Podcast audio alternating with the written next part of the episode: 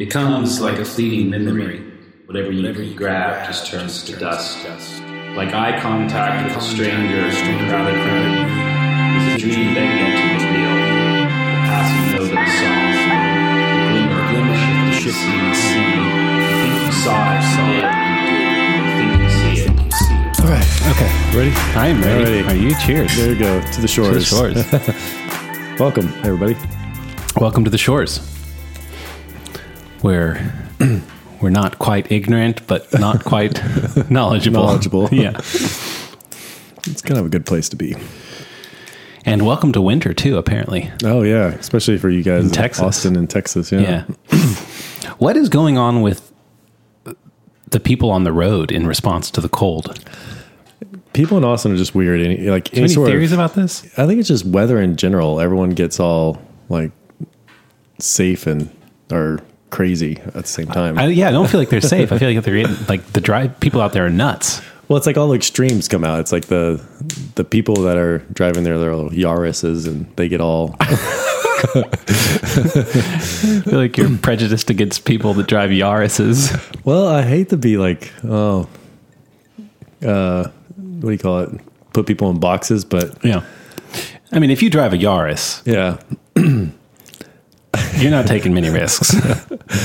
uh, I, I know, I know examples that are uh, counter to what I'm about to say, but Priuses and Yaris, I, every time I get behind them, I'm always expecting them to do something kind of wonky.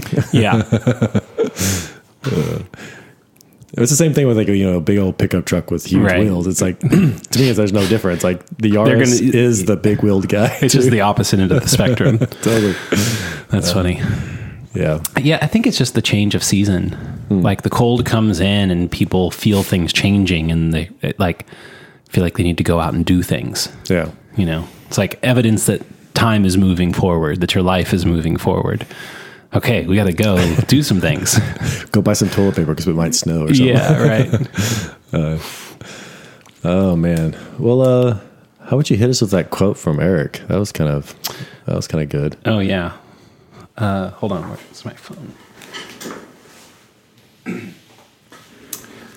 So this was pretty interesting, and we'll start with this quote. This was a quote from Eric Weinstein. Oh no, it just flashed off my screen. There it is.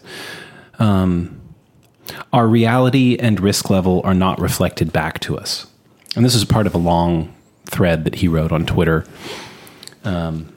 in response to something that happened on Tuesday, which oddly enough, I brought this up before the podcast and you didn't know about it. So, um, a missile went over the Ukraine border into Poland and hit a Polish village and killed two people, um, which is very sad and also a really big deal because Poland is a NATO country and the rest of NATO has an obligation to respond to that attack if indeed it was an attack. We don't know much about it as far as I know. You know, whether it was an attack, whether it was Russians that fired the missile or Ukrainians that fired the missile. Apparently, we do know it was a Russian missile, but we don't know if the Russians fired it or the Ukrainians fired it, if it was, you know, went astray and landed there by accident. Either way, this is the war spilling out of Ukraine and into a NATO country. This is a big deal. Hmm. And somehow he was commenting in this Twitter thread that, like, somehow it's getting no reaction among our the Western press. Um, I mean, so little that you know. Even though you said earlier tonight you've been in like uh, content Download. yeah. download mode, like just consuming as much as you can, and even then, you didn't even know about it. Yeah. And so Eric's point is, he says, we've been on a knife's edge for months and months in many different ways. Um, th- what's going on with Russia and Ukraine is one of them. And somehow reality and the risk level is not being reflected to us. We don't, we just kind of act like, well, it's no big deal, you know? And, and we, we've somehow been conditioned to do this, I think.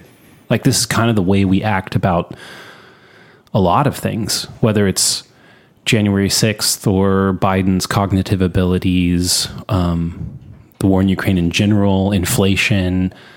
It's like, I wonder if part of the reason that we just kind of move on and say, oh, it's not that big of a deal, uh, is because there's so much being thrown at us constantly from all sides, from places that we can't possibly be expert enough to really evaluate, at least not easily. And so we just sort of go into coping mechanism mode like, oh, I'm sure it'll be fine. You know, oh, it was an accident. NATO's not going to respond. So, NATO, the Article 5 of NATO states that um, if any NATO country is attacked, it's the responsibility of the rest of the NATO alliance to respond. So, you know, people maybe just hope, well, we just won't respond this time. You know, Well, it's hard because when we do have, I mean, there's so much information out there that's coming at us. It's telling us, care about this. No, no, care about this. Right. No, care about this. Whether it be Kanye West and his remarks or uh, Dave Chappelle on SNL and the writers, you know, we're going to have a walkout, I think, or something like that with him. Uh, you know, uh, you know, Ukraine, Ukraine should be your most, your most, uh, uh, the thing on the top of your mind, you know, right. Um, inflation, or, or it seems like there's so many things that are so elevated that it's hard to kind of figure out what to care about because you can't, you can't hold all those things, Right. I mean, because we're also dealing with like relationships and our kids and uh, work, and you know, there's all these elements that were some things are more immediate in, in our sphere, and some things are further and further out. Right. And so it's it's easy to get blindsided by some of these more macro issues whenever you're so stuck in the micro of your of your life, and and it's like I think that one point he's, he's making, and correct me if I'm wrong, is that we kind of need help making sense of the world. And so that's kind of some of we've traditionally like looked to our media and our leaders that function on the macro world to tell us what do we need to be concerned about. Yeah. And uh, I've heard it. I've heard this. I mean, you can probably say that this whether this is true or false, but it, a lot of this changed after Clinton, and like like our news media became sort of less reliable. What what I know. was the change there? Do you know?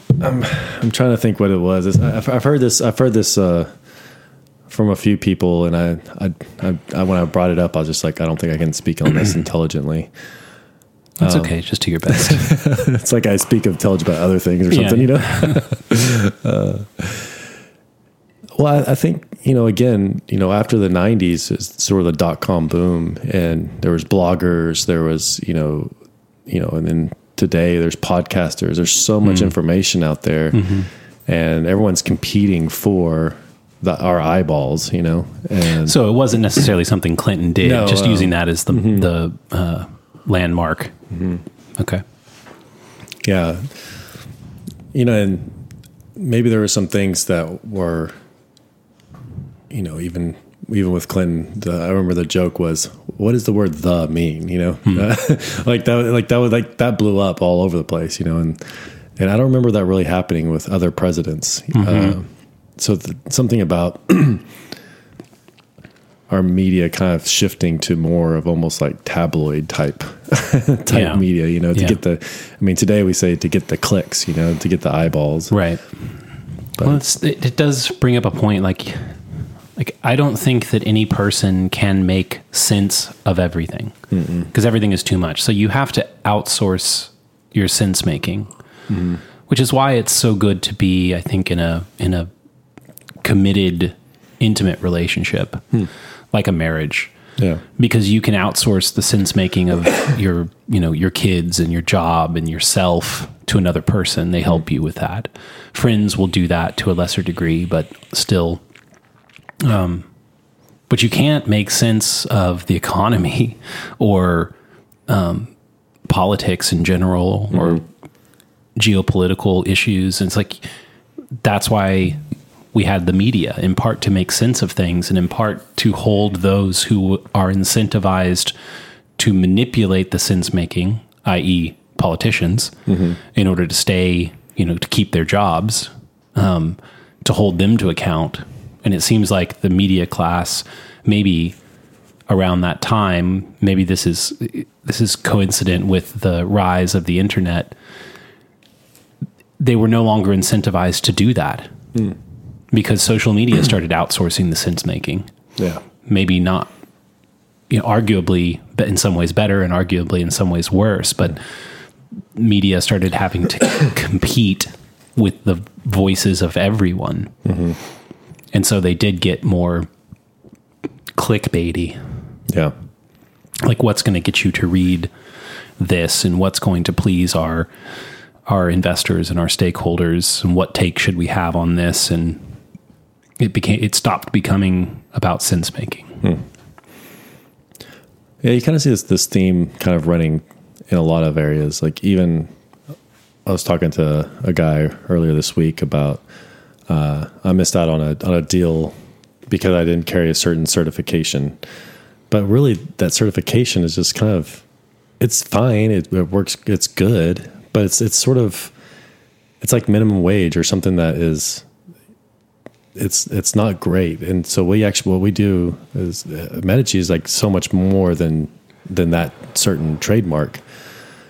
And it's like yes, I could go get the trademark and then I get the business, but it's just I just find it just dumb that we're actually functioning on a higher level than that trademark. And yet we didn't get the deal because we didn't have the trademark.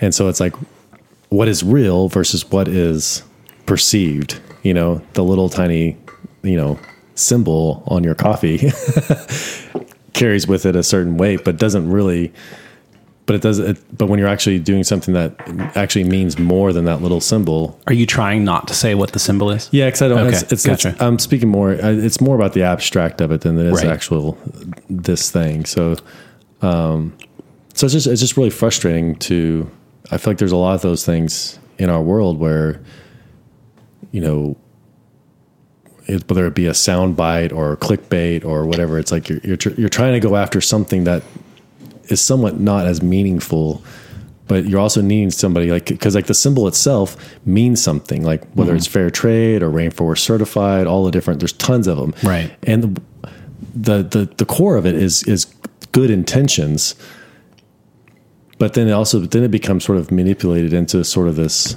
you know catchphrase you know it's like Right. oh you're you're rainforest cer- certified or whatever you know it's like that's supposed to mean something right and I find that a lot of those things kind of mean less and less. And I hmm. find that I, I feel like that way with our mainstream media too. Like I don't, I don't trust trust their intentions. yeah it reminds me of that Like you call yourself news, but are you news or are you a pundit or a, a magazine A magazine, yeah. yeah writing opinion pieces Mm-hmm. the line between journalism and and op-ed or opinions has really blurred a lot yeah. I mean, So- it reminds me of the, the the symbol on the package. Reminds me of the that Boston Globe study or article that pointed to that study that said that only five percent of the plastics that you recycle actually get recycled, yeah, and the other ninety five percent is sort of accidentally thrown into the ocean. you know, and we've all adopted recycling as this thing that you have to do mm-hmm. to be a moral person. yeah, And I've found myself after reading that, you know, I've got a recycling bin in my house and I try to really pay attention to what could be recyclable and mm-hmm. put it in there. And now I'm just like, well, what is the truth? Yeah. We're doing all of this. Mm-hmm. Why am I doing this? Does it matter? And and that that's sort of like a deep erosion, I think, of something internally. Like you you adopt certain behaviors at, at, at a cost. You know, the cost of um, recycling, I don't mean monetary cost, but the cost of like sorting through things and, and you know, like I'll wash off certain plastics that have food on them and it's like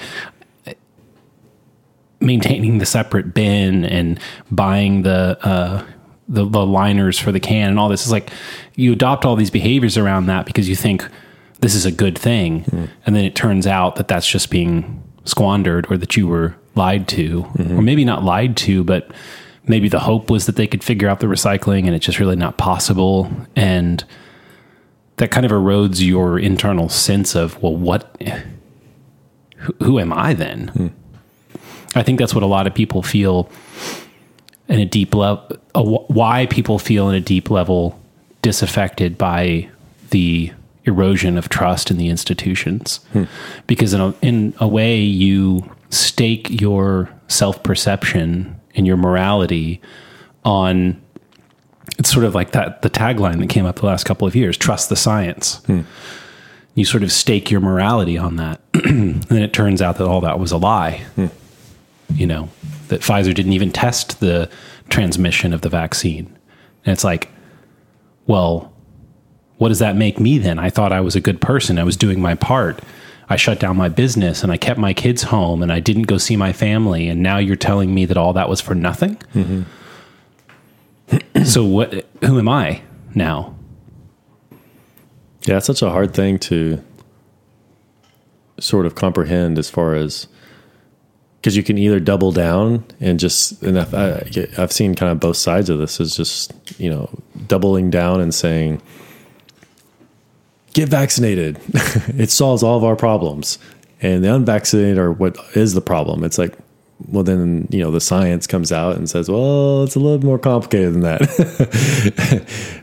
You know and, and then you don't really hear people talk about that other side that as the as more information is, is coming out. Right. And and it just it kind of gets to a point where you're just sort of like i just don't trust anybody. Yeah.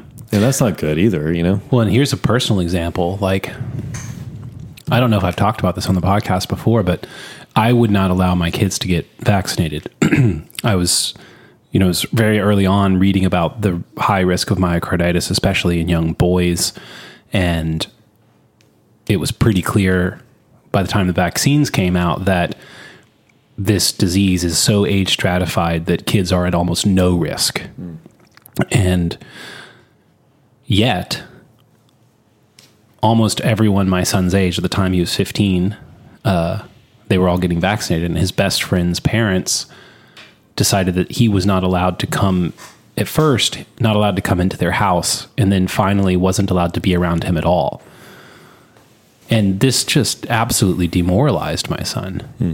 understandably he was mm-hmm. ostracized and then it turns out well not only did we not actually even test whether or not the transmission hypothesis was true we all can look around and see anecdotally that whether or not someone has the vaccine seems to have no make no difference in whether or not they get COVID. Yeah. Or or spread COVID, mm-hmm. you know? And that makes me so angry. It's like this is a young boy, a young man coming into coming into extremely important formative years and he was ostracized on the back of a lie that made people feel moral and just and righteous for doing it. Hmm. And I can see, like, I feel angry at that. And I could see how people, how the distrust in the media, let's say, or the, the political class or the, um, or even like the public CDC, health class. Yeah, yeah mm-hmm. CDC, FDA, mm-hmm. WHO. What what is Fauci's organization? NICH. Yeah, NIH. I think it's NICH. Yeah. like that can turn to. Well, there's like a betrayal there that will turn to anger because because in their essence, like they're supposed to they're supposed to be there and and also have functioned as a a way that's helped us and and got us through things too. Right. So it's like it's just kind of hard to because you would expect by now that we would have gone through the last three years or two and a half years, however long it is now, and okay, what did we get right? What did we get wrong? Let's talk about this. And obviously, this would have to be on a very high level as far as like our president, our Congress, our I mean, for nothing else, if something like this happens again, what are we going to do next time? Yeah. Because obviously, well, we the problem up. is that next time, I don't, it will be a much different story, I think, because like the, the CDC and the FDA and the media were supposed to be our sense making mechanisms. Mm-hmm. We were supposed to be able to outsource our sense making to them Yeah. so that we didn't have to be epidemiologists and virologists. Hmm. And they not only got it wrong, but they lied to us about it.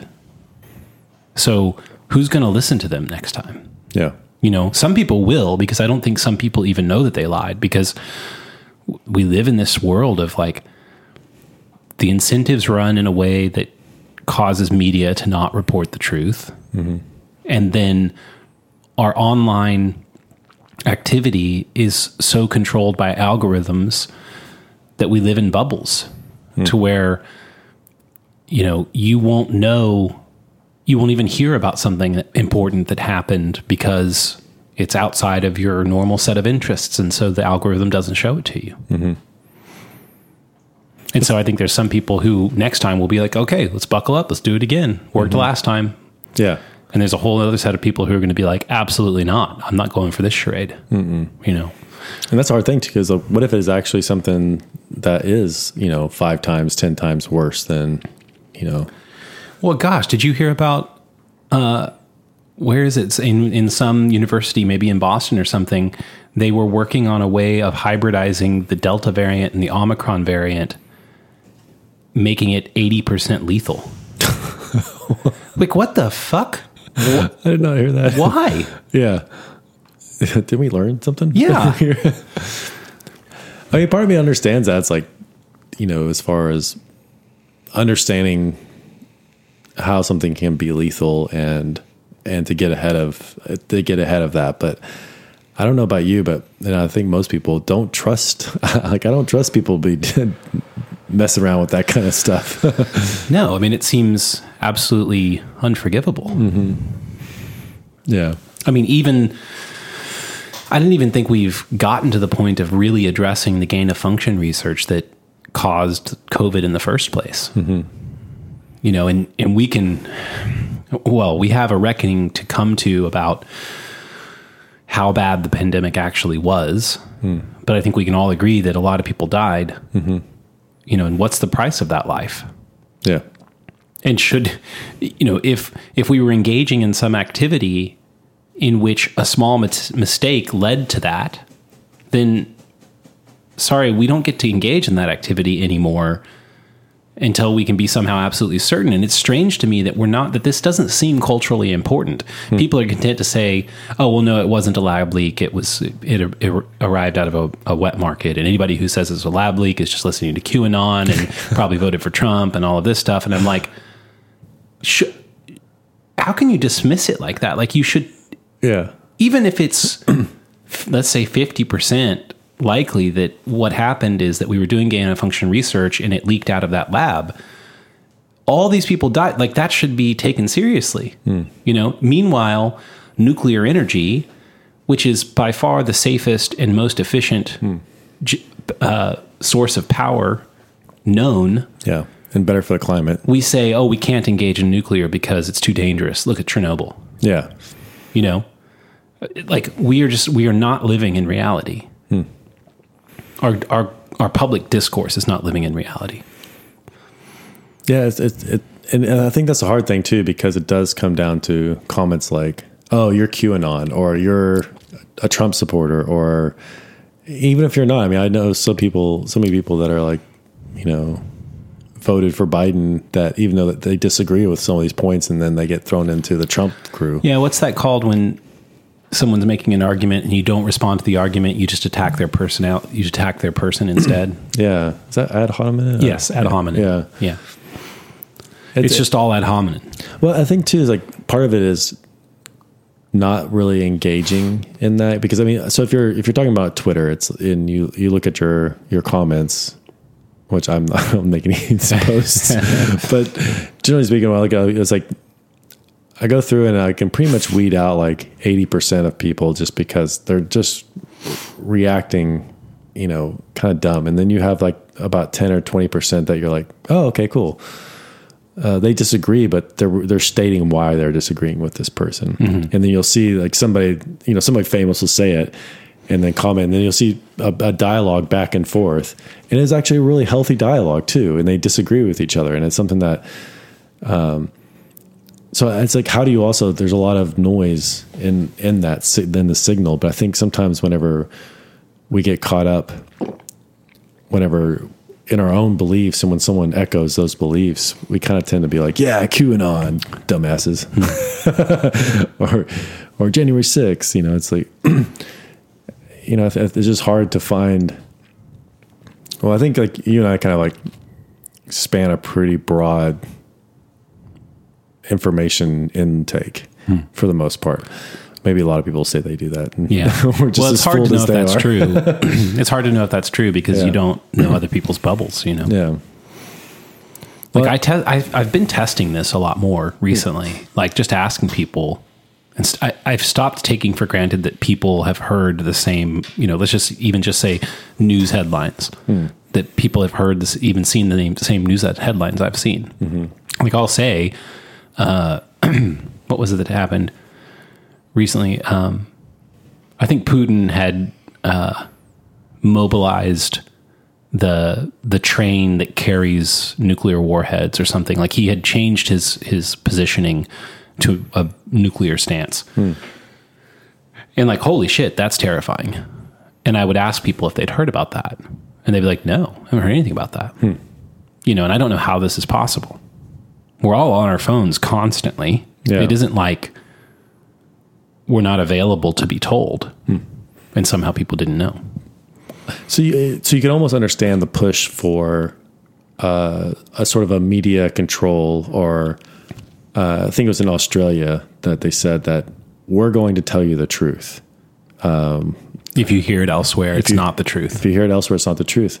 And a part of that's comforting in that saying, okay, cool. These people are going to look after me and, and I can I can rely on them to provide me with information that I need to know. There's something very comforting in that and actually actually could be a very useful resource. But we also know that, you know, uh, absolute power corrupts absolutely. That that very few people are able to wield that authority for very long in a positive direction. Well, no one is. Yeah, uh, yeah. I mean, that's well, I think so, some, sometimes you can have like somebody who starts out maybe doing that in a in a positive way, but it feels like at some point an idea uh, ideology or something takes over and they f- they forget who they serve. I mean, it's the same thing in coffee. Like we're coming around to is we got so lost in you know the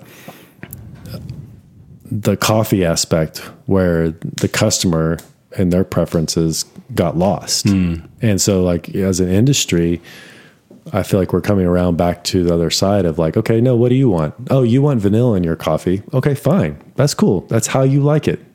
I, I want to do that for you.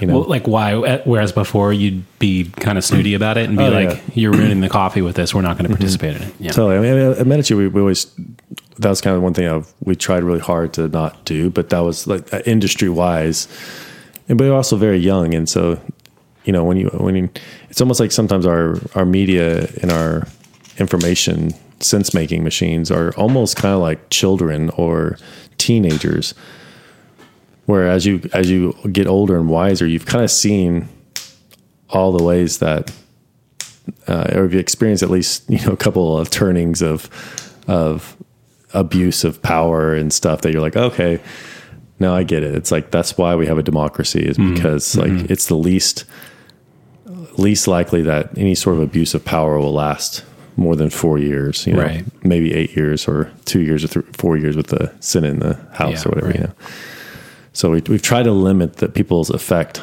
on us um, in the U.S. as as well, you know, and also just our speech laws that you know allowing us to have that freedom of speech and that uh, not being censored, you know. But then you then you kind of come across like the what we saw with like Facebook and Twitter and a lot of more conservative voices and libertarian voices were, you know, not as amplified as That was another thing I kind of check, checked on a couple people with is um, whether or not they had heard about the leaked documents that showed that the FBI and the DHS were working directly with Facebook and Twitter on what accounts to censor. Hmm. which is a blatant violation of your First Amendment. Hmm. And people either hadn't heard about it, which shocked me because that's a big deal. Like that's kind of like a story of the year kind of deal. See, it sounds conspiracy theory to me. Right. I, mean, I know, I know what you're talking about. or they just dismissed it as, hmm. oh, well, you know, not that big of a deal. Mm-hmm. You know, and depending on, yeah, which just terrifies me. Like, what what do we take seriously as a culture? Hmm. Like, what would actually alarm us? Well, it's hard to say anymore because I, I find I find the the disagreement between the left and the right. Like there's there's just there's just there's actually a lot of us here in the middle that are kind of feel a little bit left behind by both by both sides of this. Right. And I I don't understand because I think too in, in media and and and and being a personality, you have to kind of be a little bit more extreme. You, you see this with Ben Shapiro, like you know the Ben Shapiro that's on the uh, Daily Wire, his show that he has, you know the Shapiro show, is different from the Lex Fridman interviewing Ben Shapiro. You know, you see you you actually see with him two different people. He, he plays he plays this pundit or or or guy that is definitely more conservative right, you know, right wing or however you want to say it. But when you when like you sit down with Lex, you see you see the complexity of his thoughts. I think a lot more, or or his. But I think people just feel like they have to be a little bit more extreme to be heard, hmm. and which makes sense because you know even with our podcast, you and I are kind of all over the place. We're not super opinionated well, maybe we are. I don't know. you know, but the thing is, it's really not about opinion. We're we're exploring topics and ideas and trying to figure out what is what is real. Um, kind of going back to like Eric's um, Eric's quote that you read at the very beginning. You know, it's like like something about what's being mirrored back to me is not real, and I I want to understand and know what is real. and that means listening to a lot of different perspectives. And then I found that other there's there's a handful of people that I I can somewhat rely on, and sometimes they're off in certain areas, but they're generally, you know, bringing up the right questions and the right, um, maybe avenues to explore. But I, I, you know, I think that's just, I think it's a very difficult place to to be. Hmm. When you say a difficult place to be, you mean basically in this modern world where in order to be heard you have to stand out and in hmm. order to stand out you have to be somewhat absurd It does seem that way. I don't think it has to be that way, and I think there's there there are some people who've been able to navigate those waters, but it's almost like people want you to come and play their game with them. You know, like I'm going to label you as this, and they're only going to interact with you in that way, and you don't you're not thinking seriously. You're like, okay, cool. I'm going to be that just because I'm going to push against what you're doing and what you're saying because I don't I don't believe you're you're talking about it in the right way. That you almost have to be more extreme in order to be heard. I mean, it's maybe like kids, you know, they act out because you know, they're not getting the attention that they need and so they act out and in a way that causes you to have to give them that attention or something. We're all a bunch of kids.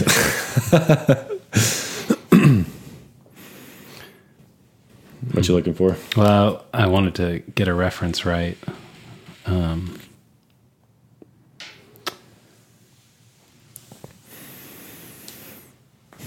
Yeah. it reminds me of um, ah it's chris tucker i was going to say eddie murphy i'm glad i looked it up so it reminds me of um, the movie the fifth element Uh-huh. have you ever seen that Yeah, totally. with bruce willis and mia jovovich jo- jovovich yeah jovovich Yeah. and I think it's fairly common in sort of like futuristic sci fi movies. Everything is a bit absurd. You know, and part of that is you, I think people are just trying to create a world that doesn't look like ours, and so everything does look a bit absurd. But there is something to that in that. So Chris Tucker's character in The Fifth Element is just, you know, he's sort of probably what we would have described as transvestite. Yeah. You know, when that movie came out, which, um, I don't know what people would call that character now, but he's just he's it really doesn't have anything to do with gender. He's just over the top absurd. You know, even the way he talks and his mannerisms and everything. And, it's, and he's hilarious. it's hilarious. Um, but there is something to that in that I think that the more we advance technologically, it's almost like the more we have access to, and the more you have access to, the more the baseline of things that used to be important just blend into the background. Hmm. And so, in order for anything to stand out, in order for anything to catch your attention, it has to be absurd. It has to be a caricature of something real, but a caricature. Mm-hmm. Because real things don't stand out anymore. There's way too many other things to take your attention. And I think I've heard it put this way before that your brain is a is more of a filtering machine than anything else. Like there's an infinite number of things that you could pay attention to i- in any given moment, in any room you're in. Um, there's an infinite level of complexity, and your brain filters almost everything out except for what you're attending to. And so, for something to get your attention, the more advanced we become, which means the more we have access to, um, the more absurd something has to be for you to notice it. And so, I think that, that it's inevitable and it will continue to actually, to the extent that what we're describing is, an, a pro- is a problem, it will only continue to get worse. Yeah, my my my brain when you're saying that leads me to like Kanye West and and also uh, SBF, uh, Sam Bankman Fried. You know, and just how. Well, on one on one instance, you have Kanye, which is it just has lighted up the media in his absurd, like where it's like he's not well. You know, it's like you know, it, it's like almost somewhat need to ignore him, you know, in a sense, you know. But then you have like this SBF character with um, that uh, was the was the CEO of uh, FTX and Alameda, uh, which has this, had this huge blow up over the last few weeks, and you know, it's like we don't even know the the ramifications or the implications that this has on our on our world and society. It's it's it's it's it's huge. It's like it's being compared to maybe like a Lehman's brother type of incident, and maybe even bigger than that. You know, so the, so we're how do we filter that, and how do we understand these things? Like you know, some someone mentions like crypto, and it's like, oh, this is dumb. You know, it's like it's just fake, made up, made up money. It's like, well, actually, it affects our economy and the world around us a lot more than what most people understand and how it's starting to integrate and will integrate even more into our our um, into our world. But most people in mainstream media don't cover it in a way that maybe like the internet was not covered in the late '90s. you know, yeah. they were like, "Oh, this is dumb." So I'll, you know, it's like, why don't I just write a letter and not like Right. email somebody. You know, it's like Yeah. where we take that for granted now, and so there, now there's this. There's crypto's kind of in this in the same sphere because most people maybe have some ex, uh, exposure to it as for sort of like oh it's just monkeys and NFTs and meme coins and it's like no there's actually a whole like technological revolution you know uh, kind of happening right now in this space. Uh, but there is a lot of noise and a lot of um, bad actors in it too, and we we saw a lot of that in the in the dot com bubble and bust and burst.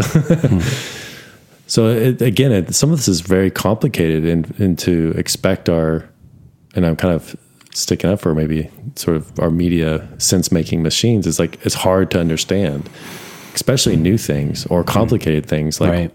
Russia, Ukraine, um, you know what's going on. How does that how does that affect China and India and Saudi Arabia? And, you know, it's like That is a valid point. and maybe I'll just try to steelman the media's position on that for a moment. Hmm. But you know, if the media is a sense making mechanism, then there is the question of well, what should they make sense of? Mm-hmm. I mean, back to this observation that there's an infinite number of things to attend to that you could try to make sense of. Yeah. So, what should you make sense of? And so the media is also sort of tasked with that. And hopefully, we're in some sort of dialogue in which, you know, we reflect back to the media whether or not the things that they're making sense of are the right things to make sense of. True. Yeah. Um, and some of the things that should be made sense of in their nascent stage, whether that's the internet or crypto, seem absolutely laughable and dismissible. Mm-hmm. You know, like this is just some, you know, at the beginning days of crypto, it was like, oh, this is just used on the black market on Silk Road and, you know, to buy buy weed or whatever. Who would have known that come 2020, you'd have all these people who became mega rich on it, you know? So you can forgive them for getting some things wrong or for ignoring some things that it turns out should have been paid attention to. And there all are all kinds of incentives to how they choose what to make sense of. You know, and a lot of those are politically oriented, especially post the Trump era.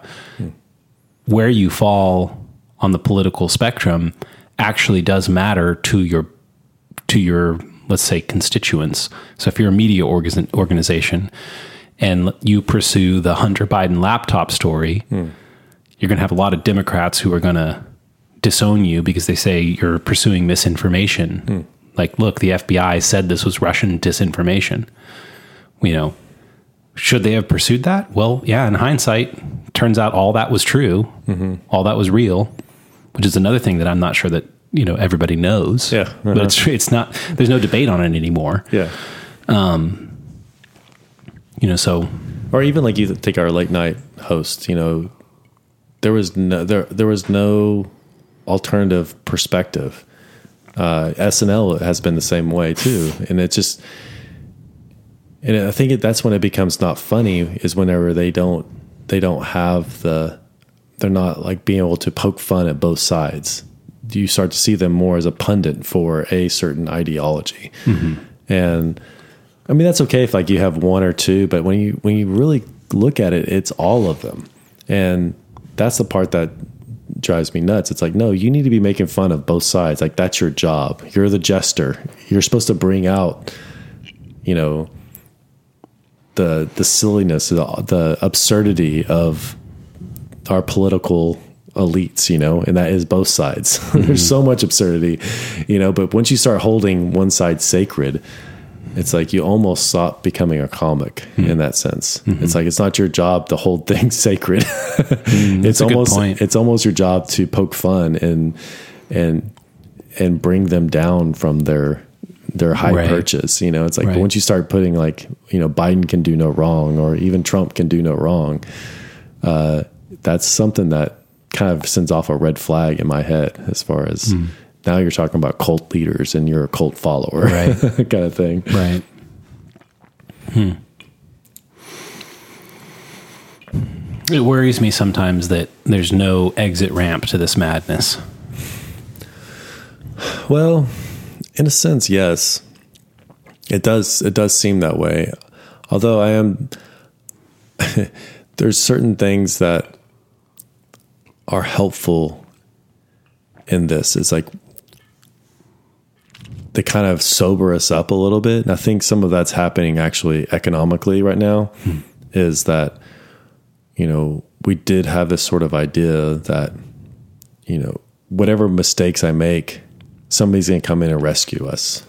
Whether it be, you know, the COVID stuff, which a lot of it I'm very thankful for, but I understand that that's not something that the government can do all the time for us, you know.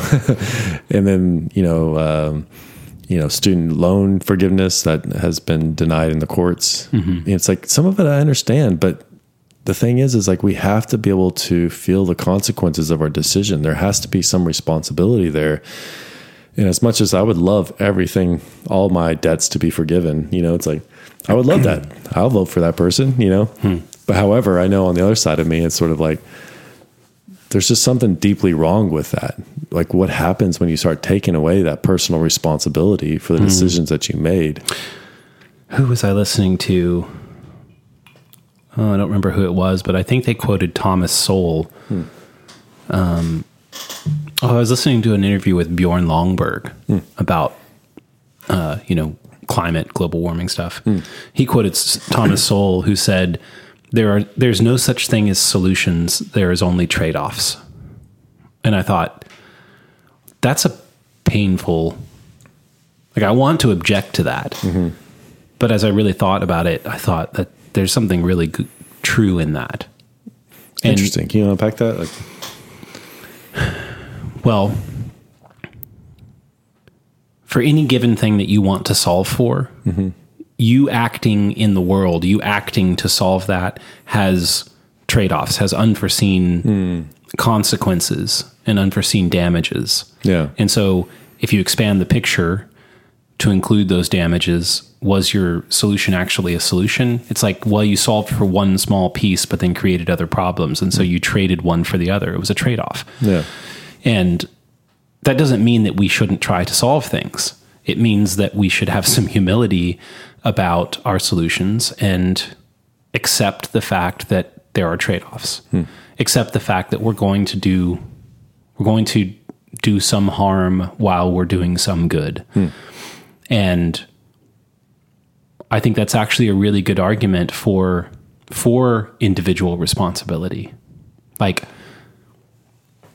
you say, you know, the the the government says, you know, we want to solve for climate change or we want to solve for lowering greenhouse emissions. And everybody sort of says, yeah, great. Mm-hmm. And then then in practice, the costs because they're not outlined and they affect people differently. Some people are like, "Oh, I wasn't willing to pay that cost hmm. for this, for this benefit," you know. Yeah. So I think that people ought to have the individual responsibility to be allowed. I mean, that's what freedom is to choose their own trade offs. Hmm. And top down mandate of particular solutions also mandates particular trade offs. Yeah. So I think that's why totalitarianism always ends up in so in such destruction. You know, we talk a lot about the USSR and Maoist China. Um, the trade-off to the search for utopia is the death of tens and hundreds of millions of people. And maybe that's because the solution was mandated.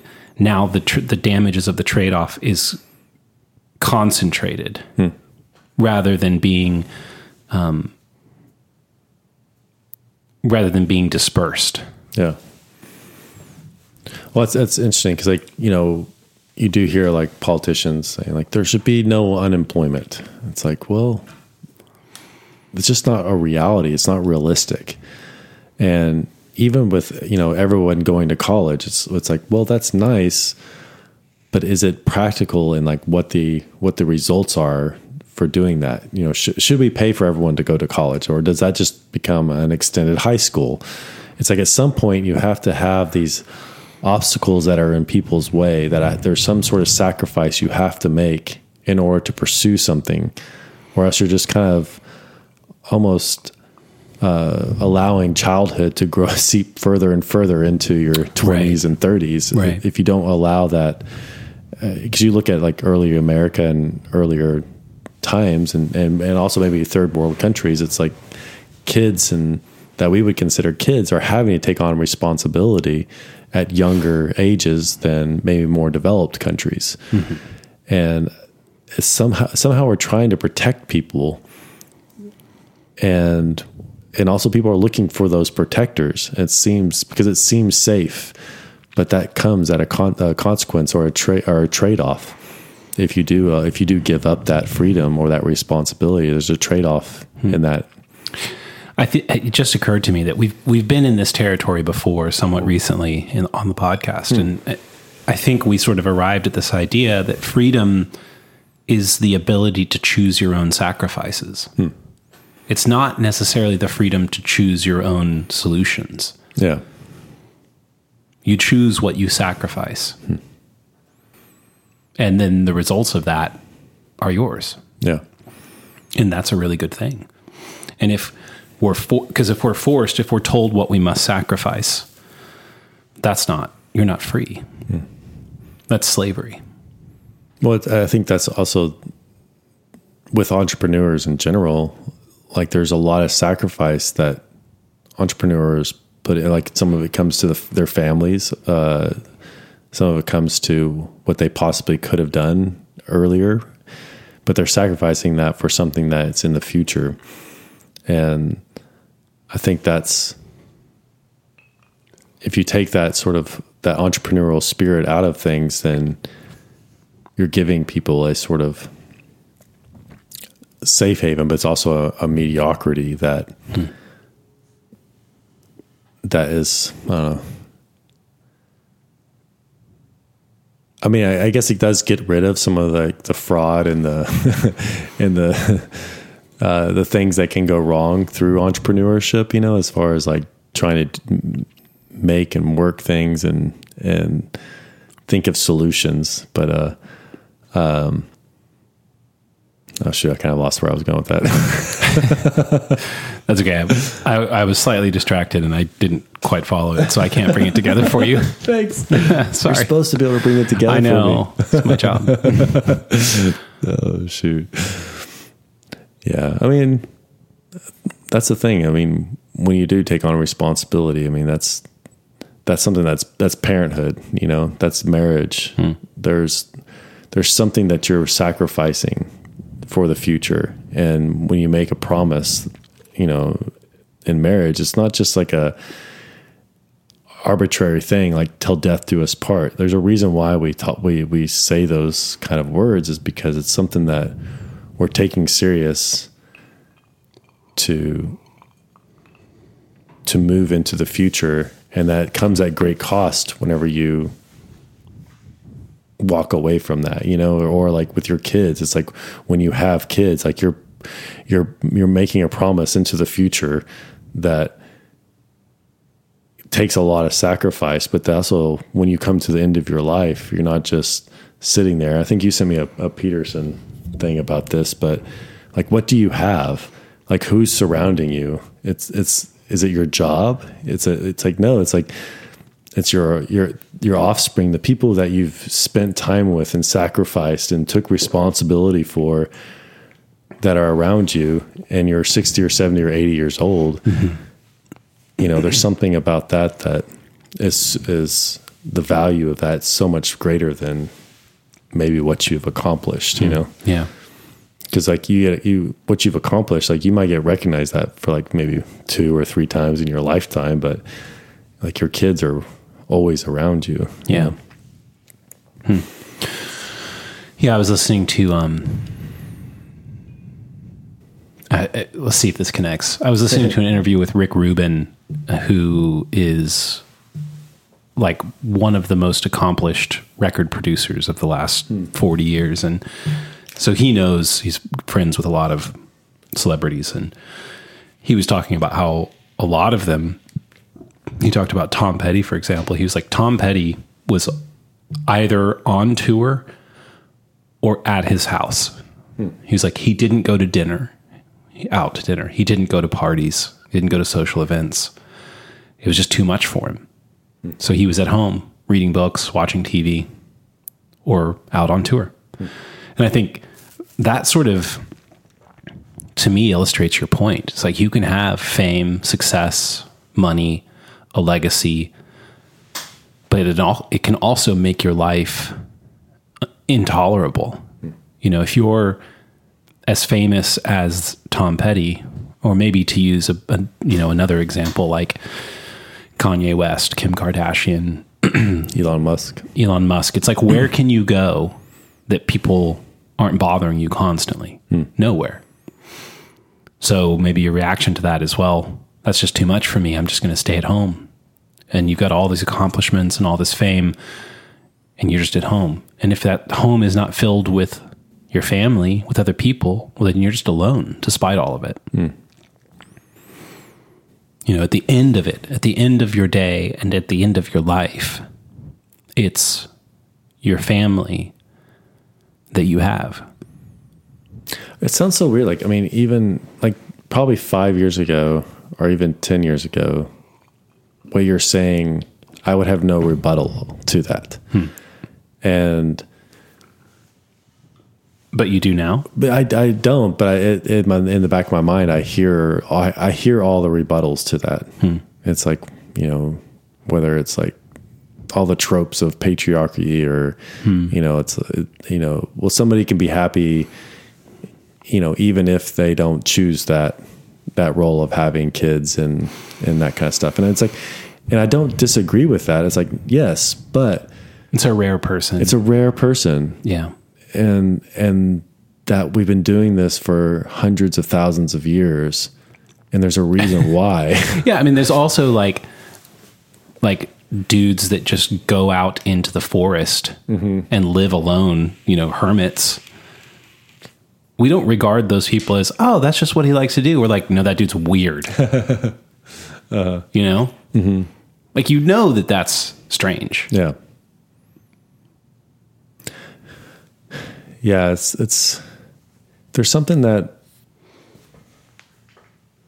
that we have built into our societies no matter what culture you're from that there's a reason why those are built into our societies and you know also just child rearing and and you can always and I, I find this interesting because you can always hear people talking about like those the exceptions to the rule. And it's like there's always going to be exceptions to the rule but there's a reason why it is the rule. And something about that needs to be acknowledged and held up to a a, higher standard, you know, and allow the exceptions because I think that's something that we need to allow exceptions because it's important for us to eh, number one acknowledge that there there's probably some validity to the exceptions, but also allowing them to be exceptions. Well, it's like the it's it's the um the phrase the exception proves the rule. Yeah. Uh-huh. if it's if just if everything just were a certain way, you wouldn't need a rule to define it. You know. Well, I I find today like there's it, there's so much more. We're trying to make the exceptions the rule, Right. and We're trying to destroy categories. yeah, hmm but in that forming the category, that's this. It's it's it's just another category, honestly. Just need to yeah. destroy the categories by making a new category which contains everything. Yeah, It's a, it's a very strange thing. it really is. Yeah. Well, by the way, cheers to uh, 8 billion people on the planet. That happened this week. Did you hear that? All right, I like humans. Yeah. I'm pro human. It's a controversial stance these Yeah, days, totally. but I'm a human and everyone I know and love is a human. Yeah, So I'm I'm pro. we also love non-humans like uh, Luca. I love some non-humans. Yeah, some non-humans. Yeah. There are some non-humans, a lot of non-humans that I don't particularly enjoy. Luca Luca fits into my non-humans. yeah, he's a good non-human. Uh-huh. Where is that non-human? Oh, I thought he was behind me. He left us. Oh wow. well, shoot, man. Um, eight billion people. Yeah, I guess there's there's there's still room. Well, I somebody made a comment about it on Twitter, and Elon actually responded. Um, the population is still increasing largely because people are living longer, Oh, interesting. but this will change very very soon because birth rates are below replacement rates. Oh, that's right. almost everywhere and the boomers are heading into that. into death, That's into the death. sorry, boomers. Everyone's got to do Yeah. it. There's only two truths in life: Us Xers will, death will and be there taxes. too soon. Yeah, I'm not an Xer. Oh, that's right. Yeah, you're don't, an early, don't group me with early you millennial, old people. the, the the term is elder millennial. elder millennial. yeah, Yeah, yeah. but yeah, the the population is likely to decline precipitously Hmm. Fairly soon. which is so interesting. I, I love the, you know, the more people you have, you have on this planet too. That it's like you have the more more minds to figure out like what we can do and make things better too. You know, it's like if you think about the just percentages, like if if one out of ten people is going to come up with an idea that's a world changer, or one out of a hundred or a thousand, it's like the more people you have, the more ideas you're going to have to like create a better place. Yeah. Well, that's a good point. It kind of goes back to the idea of outsourcing things. Mm-hmm. We have to outsource things like mm-hmm. sense making. Mm-hmm. And the more people there are, the more we can do that. And, well, ideally, the better off we can be. What do you, where do you think we're going to be in five or ten years? I want to say ten. I don't know which which one you're more comfortable with. Like, hmm. Like Hmm. let's go with uh, the sense year. making. I think uh, Yeah. maybe I want to. Go with the year 2030. Okay, that's great. That's good of you. Eight. Eight years. I Eight years, one month. I like that. Uh, or I guess seven years, 11 months. Why am I struggling with that math? I think it's eight years. Eight years, one month, yeah. you're right for some. No, it would be seven years, one month. In Yes, one month, you're of- right, yeah. you're okay. right. Well, Disinformation. take take that with a and, and use that as a grain of salt for predictions. So, where are we going to be in terms of sense making in 2030? Um, I suspect that the current global structure is going to change in ways that we are not prepared to understand. Like, I think the idea of the US as a global superpower and as sort of the the defining unit for everything um I think that's already changed a lot. I think it's going to continue to change. I think we will see a return to tribalism because the internet enables people to group and gather and have a false sense of their size because you can aggregate you can aggregate a lot of people globally around a very niche idea. um, I think the absurdity of perception that we talked about earlier is probably going to result in a response of something that looks a lot more like like we would have said uh, maybe in the 90s there was like a, uh, um, the word authenticity was big. But i think there's going to be a return of something that looks a lot more like traditional fundamentalist religion. And we're already seeing it on the left. I think that that's probably on its way out actually. I think it's it's burning itself out. I think that, yeah. I think you're going to see something that returns to a more traditional religious sense of things in, in response to the absurdity of um, everything goes, destruction of categories.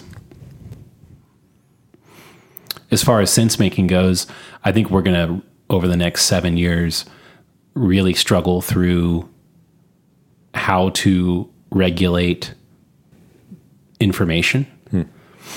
And we're probably going to see some mini tyrannies and a lot of really bad mistakes and a lot of manipulation. Um, you know, we're still legally treating social networks via a law that was written in like 1996 or something, mm-hmm. the Telecommunications Act, Section 230 we haven't updated that shit in 20, like you know 26 years. Most people didn't know what the internet was in 1996 hmm. and we were still de- i mean the, the, the dot-com crash didn't even come until like 2001 One, yeah. so that's ancient um, and we're going to struggle to figure it out it's going to be hard we're treating these platforms like they're simultaneously publishers and platforms and those are two very different things with very different ramifications and to to sort that out. You know, is it is it a new third category? Is it some hybrid of the two? It's it's going to be difficult.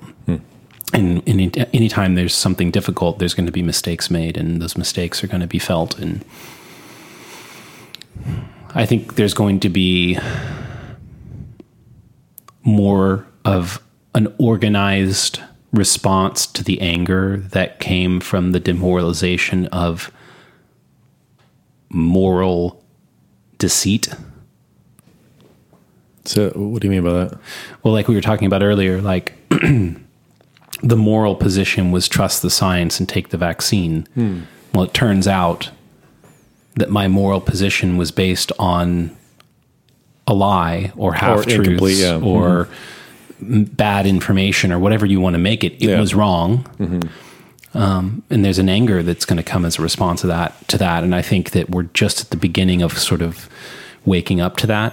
And I think that anger will become organized, and you'll probably see something like Trumpism, hmm. but under a different banner. Mm-hmm. Because I think what Trump did was spoke to people who were disaffected, which is what the Democrats were supposed to do. But there was a whole faction of people who were like left completely out of the conversation so much that they weren't even identified as disaffected. And I think Trump spoke to them. and we saw, you know, the power of that. I think there's a whole new group of people that actually sort of splits the difference between the two sides. Um, in that it sort of it's not right and it's not left. It's more like sane and insane hmm. in a in a strange way. Mm-hmm. And there's going to be some reorganization around that.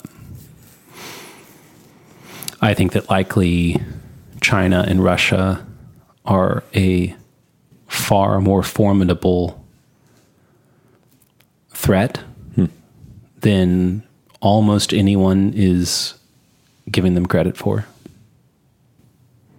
And I think culturally we're asleep to that because we've just thought, you know, for the last, let's say 33 years, when did the uh, Cold War end? 89?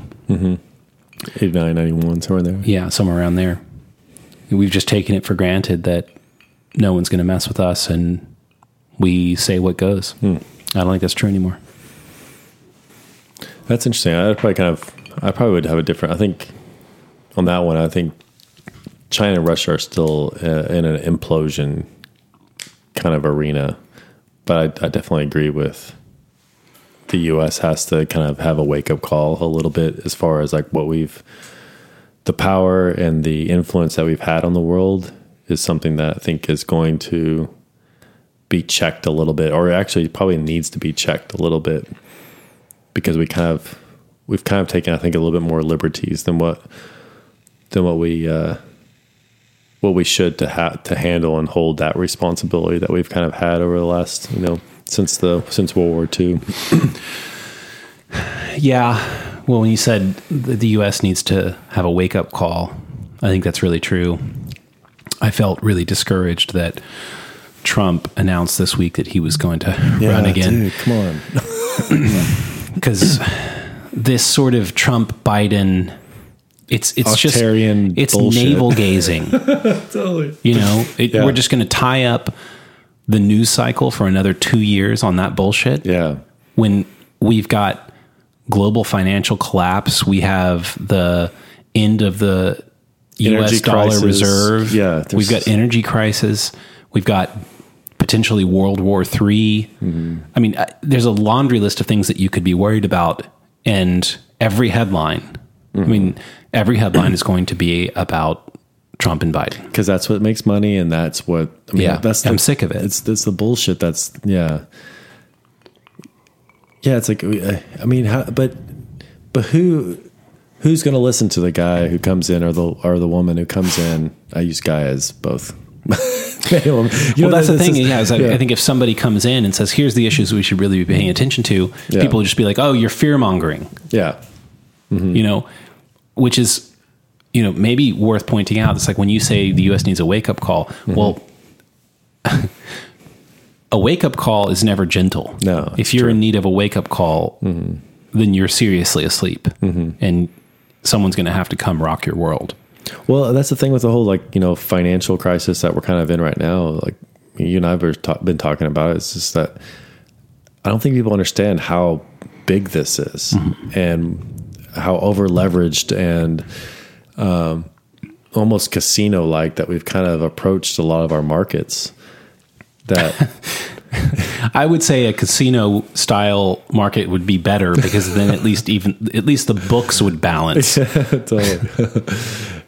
Yeah, it, it's just you know there's a transparency, and, and that's that's something that I feel like there's solutions out there right now, or at least in their infancy, that could really solve a lot of these problems. I mean, you know, just think about if our government went to a blockchain.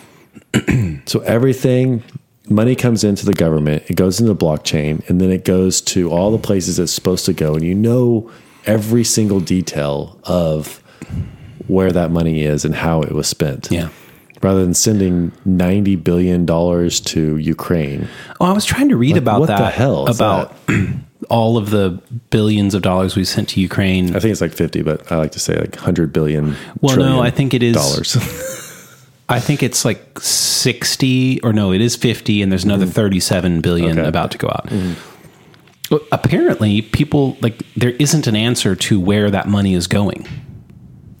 Like what it's being used for. Mm-hmm. Apparently there's not really a good answer for that. yeah. I'm like isn't that our money? Shouldn't we be able to know? which is great. I mean, like, I mean, you think of like like like Bitcoin or something like that. It's like, okay, hey, we're giving you this money in this wallet, and then you see where that money goes to into what other wallets Right. or whatever it might be. It's like there's a transparency where you can be like, okay, hey, what is this? Where's this going? And then it goes here, and then it goes there, then it goes there.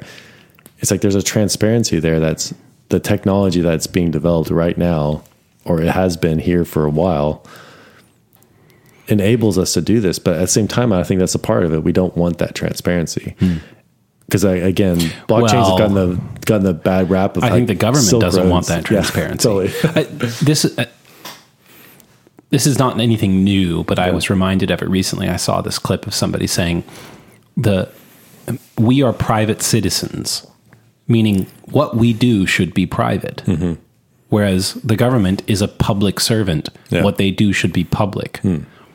Like I think Eric Weinstein has pointed this out about the blockchain. The problem with a currency on the blockchain is you're not private. Hmm.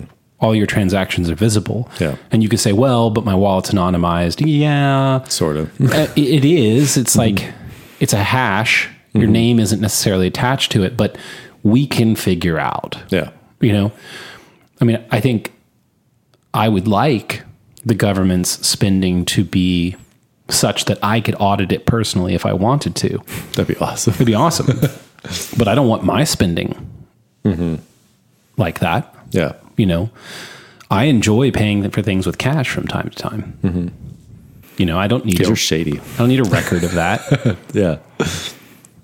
well, it's the same thing. Like if I go to, to buy something for Allison, it's like I can't use our bank account to buy something for her. Right. She'll see it. Mm-hmm. It's like, well, how do you do that and her not see that? You know. Mm-hmm. It's like, but at the same time, in that sense, you're also opening up a whole possibility for malfeasance. You know, it's like, and I think that's the part that the government has sort of like, sort of latched onto as far as like, you know, the tornado cash or there's some other different cryptos that you can trade through that uh, anon- anon- anonymize your tra- your transactions and stuff like that. And you know, governments don't like that. right. Yeah, they want to know about everything that you do. yeah, they want to know about us And they private shouldn't. sentences, but they don't want uh, public. They don't want, yeah, want us to know about what they're doing. It's above our pay grade. Which I can understand. Like there might be some some spots where it's like, okay, hey, no, this is going into a spot where you're not going to know where it's going. It's like, but it's a certain amount of money because I, I do believe that there are certain things that the government, and that's that's a trust issue, needs to do that we don't need to know about. And I and I, part of me cringes at saying that because I kind of don't agree with that. At the same time, I argue with myself, but I do understand like as a parent too, there's certain things like my kids don't need to know that I'm doing for them, and Yeah, you got to be able to run some black ops. yeah, You know? totally. oh, and it's true of the government too. I mean, if our if all of our government spending was publicly auditable, that would be a national security risk. Mhm, true. Yeah. So that's is another thing. I mean, it's almost like regulating social media networks. I, I don't know that we have the faintest idea how to operate in this world. In this world where, again, it's like the technological advance has made so many more things available to us. Mm-hmm. Like we could implement a way for the public auditing of government spending but it would be a national security risk. And so, should we do it? You know, probably not. But then we're stuck in this world mm. Where there's rampant malfeasance. Mm-hmm. What do we do about that? You know, we don't know.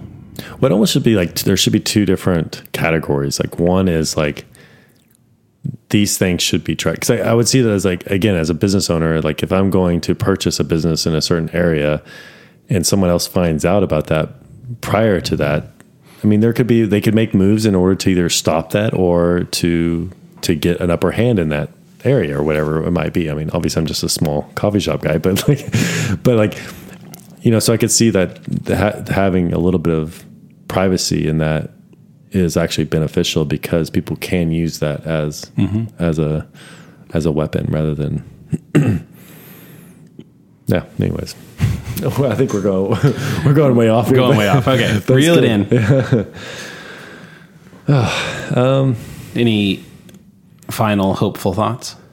Um, just a real quick. I, I think I'm a little bit more optimistic in the next seven years and month Than, I was. than you were. It's like because it's it's not that I, I disagree with you. I just think that those are all, or maybe you didn't maybe you didn't even mean it this way. But I think there's also I think a lot of things you talked about are actually positive things. Hmm. Um, like I think there's a certain amount of um, amount of pain that we kind of need to feel, and it's really sad because I think lower middle class and poor people are going to feel it a lot worse, and that's that sucks. And but I don't I don't see a way around that without us learning as a society those lessons of sort of are the results of the of the things that we've done up to this point, you know, financially. Um, so I think there will be there will be some hurt and probably some of the things that you talked about, like as far as like grouping to get, grouping together in ways that are maybe not positive for our future. But I also think that coming through all that, coming through that fire, I think we'll be able to see what we value more. You know, uh, you see this in war. you know, people kind of come out of those situations and they they realize what is what is most important, uh, and and also I think a lot of what our millennials specifically, but maybe even Gen Z, like I think they've been robbed of a lot of things, and and I think something that they will impart to the generations after them will be of of, of really great value, and and a part of it I think will part of their story, and as sad as it is, is like is is sort of like we were robbed of this, and you can kind of see this in with the boomer generation not relinquishing control and allowing the Gen Xers to sort of step into positions of power and influence and responsibility that they just held on to it for too long.